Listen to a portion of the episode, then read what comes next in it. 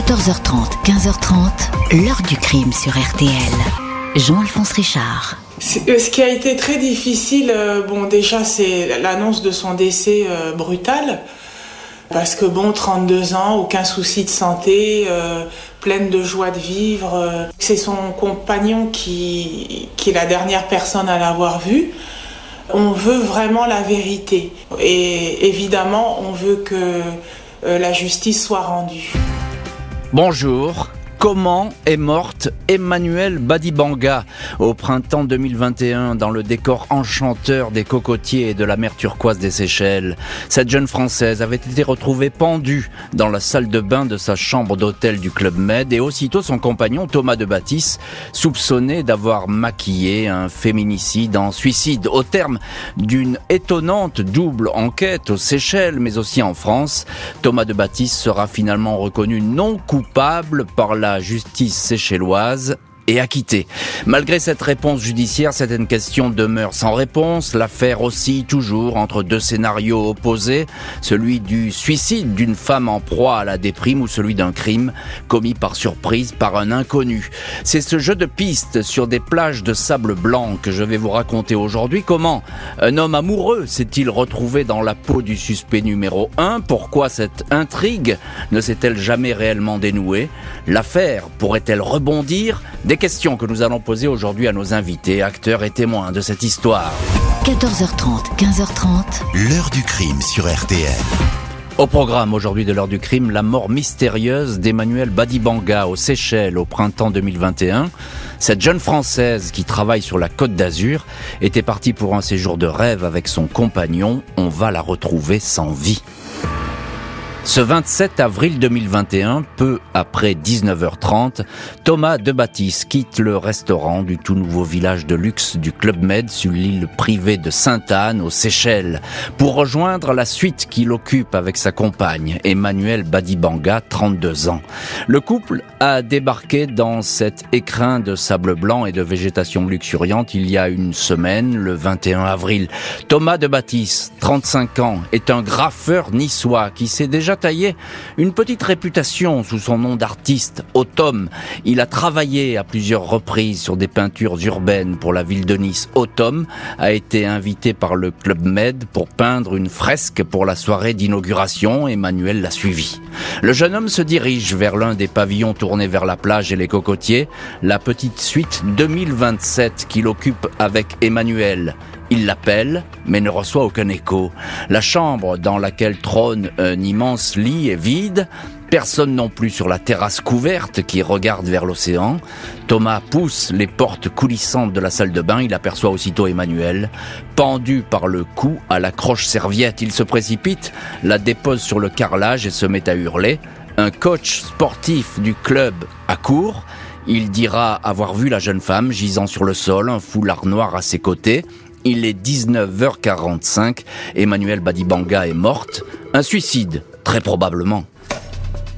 Dans la soirée, la police judiciaire de Victoria, à 15 minutes de bateau de l'île Sainte-Anne, est sur place. Premières auditions et transport du corps à la morgue de l'archipel pour l'autopsie. Thomas de Baptiste s'est effondré. Il a appelé sa famille et celle d'Emmanuel pour leur annoncer la tragédie. Il est incapable de dire ce qui s'est vraiment passé. Les autorités lui demandent de rester à Sainte-Anne le temps nécessaire pour boucler les formalités. La famille d'Emmanuel ne comprend pas pourquoi elle se serait suicidée. Cette jeune femme fourmillait de projets et n'avait rien de dépressif selon ses proches. Celle-ci, née à Fréjus d'une mère française et d'un père congolais, un médecin, a dirigé une salle d'exposition sur le port de Nice, la passerelle. C'est là, le 11 janvier 2020, qu'elle a fait la connaissance du street artiste Automne Thomas de Baptiste. Dès lors, ils ne se sont plus quittés. Aux Seychelles, deux jours avant sa mort, Emmanuel a publié sur sa messagerie Instagram une photo d'elle avec Thomas, manifestement amoureuse. Sur l'île Sainte-Anne, Thomas de Baptiste attend l'autorisation de pouvoir rentrer en France. Aucune nouvelle des autorités pendant huit jours jusqu'à ce que le 5 mai, un policier débarque et lui demande de le suivre jusqu'au commissariat de Victoria. Sur place, le ton est tout de suite donné. Il est accusé d'avoir tué sa compagne. On cherche à le faire avouer. Le français dément quatre heures plus tard. Il est incarcéré. Les policiers séchellois ne croient pas à une pendaison volontaire à un minuscule porte-serviette en inox. Celui-ci n'aurait pas supporté le poids de la jeune femme, près de 60 kilos. Qui plus est, l'autopsie effectuée par le docteur Raoul Ramirez, un légiste cubain, indique qu'aucune trace de convulsion n'a été détectée. Le médecin n'a pas décelé non plus une quelconque hémorragie sous la carotide, selon lui. La victime a été étranglée par quelqu'un qui était derrière elle, puis on l'a pendu avec son foulard noir. Il ne s'agit pas d'un suicide, mais d'une mise en scène criminelle. Thomas de Baptiste dément farouchement être à l'origine de la mort de sa compagne. Il crie à l'erreur judiciaire. La police des Seychelles va construire contre lui un dossier à charge. Emprisonné à Victoria, la capitale des Seychelles, Thomas de Baptiste nie avoir tué Emmanuel Badibanga. Il aimait sincèrement la jeune femme et ne lui a fait aucun mal. Autopsie à l'appui, la police des Seychelles s'accroche à la piste d'un féminicide maquillé en suicide. Au fil des mois, les enquêteurs vont ainsi tout mettre en œuvre pour reconstituer la dernière journée du couple sur l'île privée de Sainte-Anne. Ils apprennent que ce 27 avril 2021, dans l'après-midi, Thomas et Emmanuel se sont disputés près de la piscine. Le graffeur aurait même arraché les lunettes de la jeune femme avant de les casser. Emmanuel aurait alors décidé de rejoindre la chambre et d'aller s'isoler. L'un de ses amis, Ronan le Dantec, racontera avoir reçu un coup de fil d'Emmanuel au cours duquel elle était excédée et faisait part de son intention de quitter Thomas. Cet ami l'en aurait dissuadé. Je te tiens au courant, lui aurait répondu Emmanuel avant de raccrocher. La vidéosurveillance du complexe hôtelier est exploitée. On voit Thomas de Baptiste sortir de la chambre à 17h45. Il est ensuite présent au restaurant du Club Med vers 19h40. Il se dirige vers la chambre 2027 avec deux assiettes, histoire, dira-t-il, de se réconcilier avec sa compagne. Dès le 5 mai, date de l'arrestation de Thomas de Baptiste aux Seychelles, la justice française ouvre une enquête pour homicide sur conjoint, enquête confiée au parquet de Nice. Procédure habituelle, dès lors qu'un crime impliquant des Français est commis à l'étranger. Xavier Bonhomme, procureur de Nice, prend connaissance des premiers résultats de l'enquête locale. Échange judiciaire compliqué, aucune convention internationale d'entraide n'existe entre les Seychelles et la France. Un mois et demi après le drame, deux légistes peuvent procéder à l'examen du corps d'Emmanuel rapatrié à Nice. Ces examens dits anatomo-pathologiques s'avèrent radicalement contraires à ceux réalisés aux Seychelles. Selon les médecins français, la victime ne porte pas de traces de violence sexuelle comme l'avait établi le docteur Ramirez. L'examen des os du cou ainsi que l'oxygénation des organes indiquent qu'il n'y a pas eu strangulation mais bel et bien pendaison. Le crime est exclu côté français, le suicide privilégié, même si le procureur reste prudent on ne retrouve pas un certain nombre d'éléments qui ont été actés aux Seychelles, les traces sur le cou ne peuvent ni infirmer ni confirmer une strangulation. 26 octobre 2021, la justice française demande aux autorités des Seychelles de pouvoir envoyer dans l'archipel une équipe composée d'un magistrat du parquet de Nice et un enquêteur de la PJ. Mais cette demande reste lettre morte. Thomas de Baptiste, lui, continue à se morfondre dans une cellule de Victoria. Entre le 8 juin et le 8 novembre, il comparaît quatre fois devant le tribunal pour la préparation d'un procès. Il a toujours nié les faits. Le 12 septembre, il adresse une lettre à ses proches en France. Je ne souhaite souhaite qu'une chose, c'est que ce cauchemar prenne fin et que je puisse vous retrouver pour faire mon deuil auprès de ceux que j'aime. Vous savez que je suis incapable d'une telle horreur, indique le graffeur. Alors que l'échéance d'un procès se précise, son avocat, maître Richard Cédillo, assure que le dossier offre les preuves de l'innocence absolue de son client. On le poursuit pour avoir tué la femme dont il était éperdument amoureux. Comme tout innocent, Thomas de Baptiste souhaite que tout soit mis en œuvre pour faire éclater la vérité.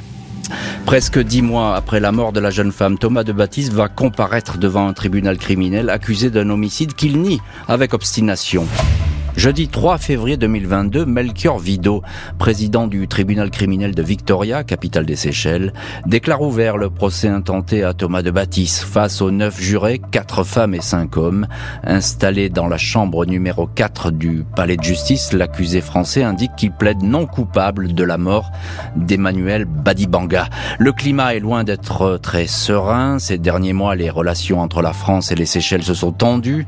Le travail des enquêteurs locaux a été critiqué, tout comme les conditions dans lesquelles aurait été conduite l'autopsie aux Seychelles. Ici, avec un travail pareil, De Baptiste serait libre, a même confié un magistrat sous le couvert de l'anonymat. Les Français nous prennent pour des abrutis, peut-on entendre dans les couloirs du palais de justice de Victoria. Les deux autopsies sont au centre du procès. Le docteur Ramirez, critiqué par la France, est appelé à témoigner. Selon lui, le corps de la victime était trop dégradé quand ses collègues français l'ont examiné. Ces derniers adressent alors un scanner de l'os hyoïde intact, preuve qu'il n'y a pas eu d'étranglement. L'avocat de l'accusé en profite pour dénoncer une autopsie et une enquête locale rocambolesques et bâclées. Les débats s'attardent sur l'emploi du temps de Thomas de Baptiste le jour de la mort. Il est revenu à la chambre vers 19h40. Auparavant, il dit avoir passé du temps en compagnie d'un DJ euh, du Club Med. Un agent de sécurité vient contredire ce timing. Il affirme avoir vu le jeune homme quitter la chambre peu avant 19h. Il a formellement reconnu la chemise rouge qu'il portait ce jour-là. Il décrit un homme qui semblait aux aguets, inquiet, sortant précipitamment de l'habitation pour courir vers la plage. Le procès va durer bien plus longtemps que prévu, les batailles d'experts faisant rage de part et d'autre. S'il est condamné, Thomas de Baptiste sait qu'il risque la prison à vie. Ouvert le 3 février 2022, le procès de Thomas de Baptiste devait durer trois semaines, mais il s'étire en longueur. À la mi-mars, le tribunal et les jurés se déplacent jusque sur l'île de Sainte-Anne pour visiter les lieux où est décédé Emmanuel Badibanga. Dans la chambre 2027, une jurée tente de reproduire le geste suicidaire de la jeune femme en se pendant sous le porte-serviette de la salle de bain mais la mission est impossible. Cette reconstitution tardive n'a pas vraiment toutefois de valeur légale. Le 11 mars, Thomas de Baptiste est invité à témoigner. Il va le faire pendant toute la journée. Il présente Emmanuel comme une jeune femme qui connaissait des difficultés financières. Elle n'avait plus d'emploi à Nice, dit-il. Le matin du 27 avril 2021, elle lui aurait avoué un secret qu'elle gardait depuis toujours. Un viol par deux amis de la famille alors qu'elle était enfant. La mère et le beau-père de Thomas de Baptiste sont présents au procès. Ils le soutiennent. Nous ne rentrerons pas en France sans lui, disent-ils. La sœur d'Emmanuel, Magali, a également fait le déplacement. Elle est convaincue de la culpabilité de l'accusé. Un crime d'ego, dira-t-elle, commis par un homme qui avait peur d'être quitté. Vendredi 15 avril à l'aube, après plus de deux mois d'audience, Thomas de Baptiste s'est acquitté c'est la fin de l'humiliation, confie-t-il, à la sortie du palais de justice. Thomas de Baptiste n'a plus aucun compte à rendre à la justice. La famille estime, elle, ne pas connaître la vérité sur cette mort. Dans les semaines suivant l'acquittement, les proches d'Emmanuel Badibanga indiquent qu'ils n'acceptent pas le jugement du tribunal de Victoria aux Seychelles, même si ce verdict est irréversible. La famille promet ainsi, sans autre précision, une suite judiciaire. On a l'intime conviction qu'elle ne s'est pas suicidée, indique la sœur d'Emmanuel, Magali. Nous avons énormément d'éléments qui n'ont pas pu être inclus lors de la procédure aux Seychelles. Nous sommes sur plusieurs pistes et nous allons donner une suite judiciaire à cela. Ça ne va pas s'arrêter, affirme Magali. Thomas de Baptiste a été acquitté par la Cour suprême des Seychelles. L'heure du crime, présenté par Jean-Alphonse Richard sur RTL.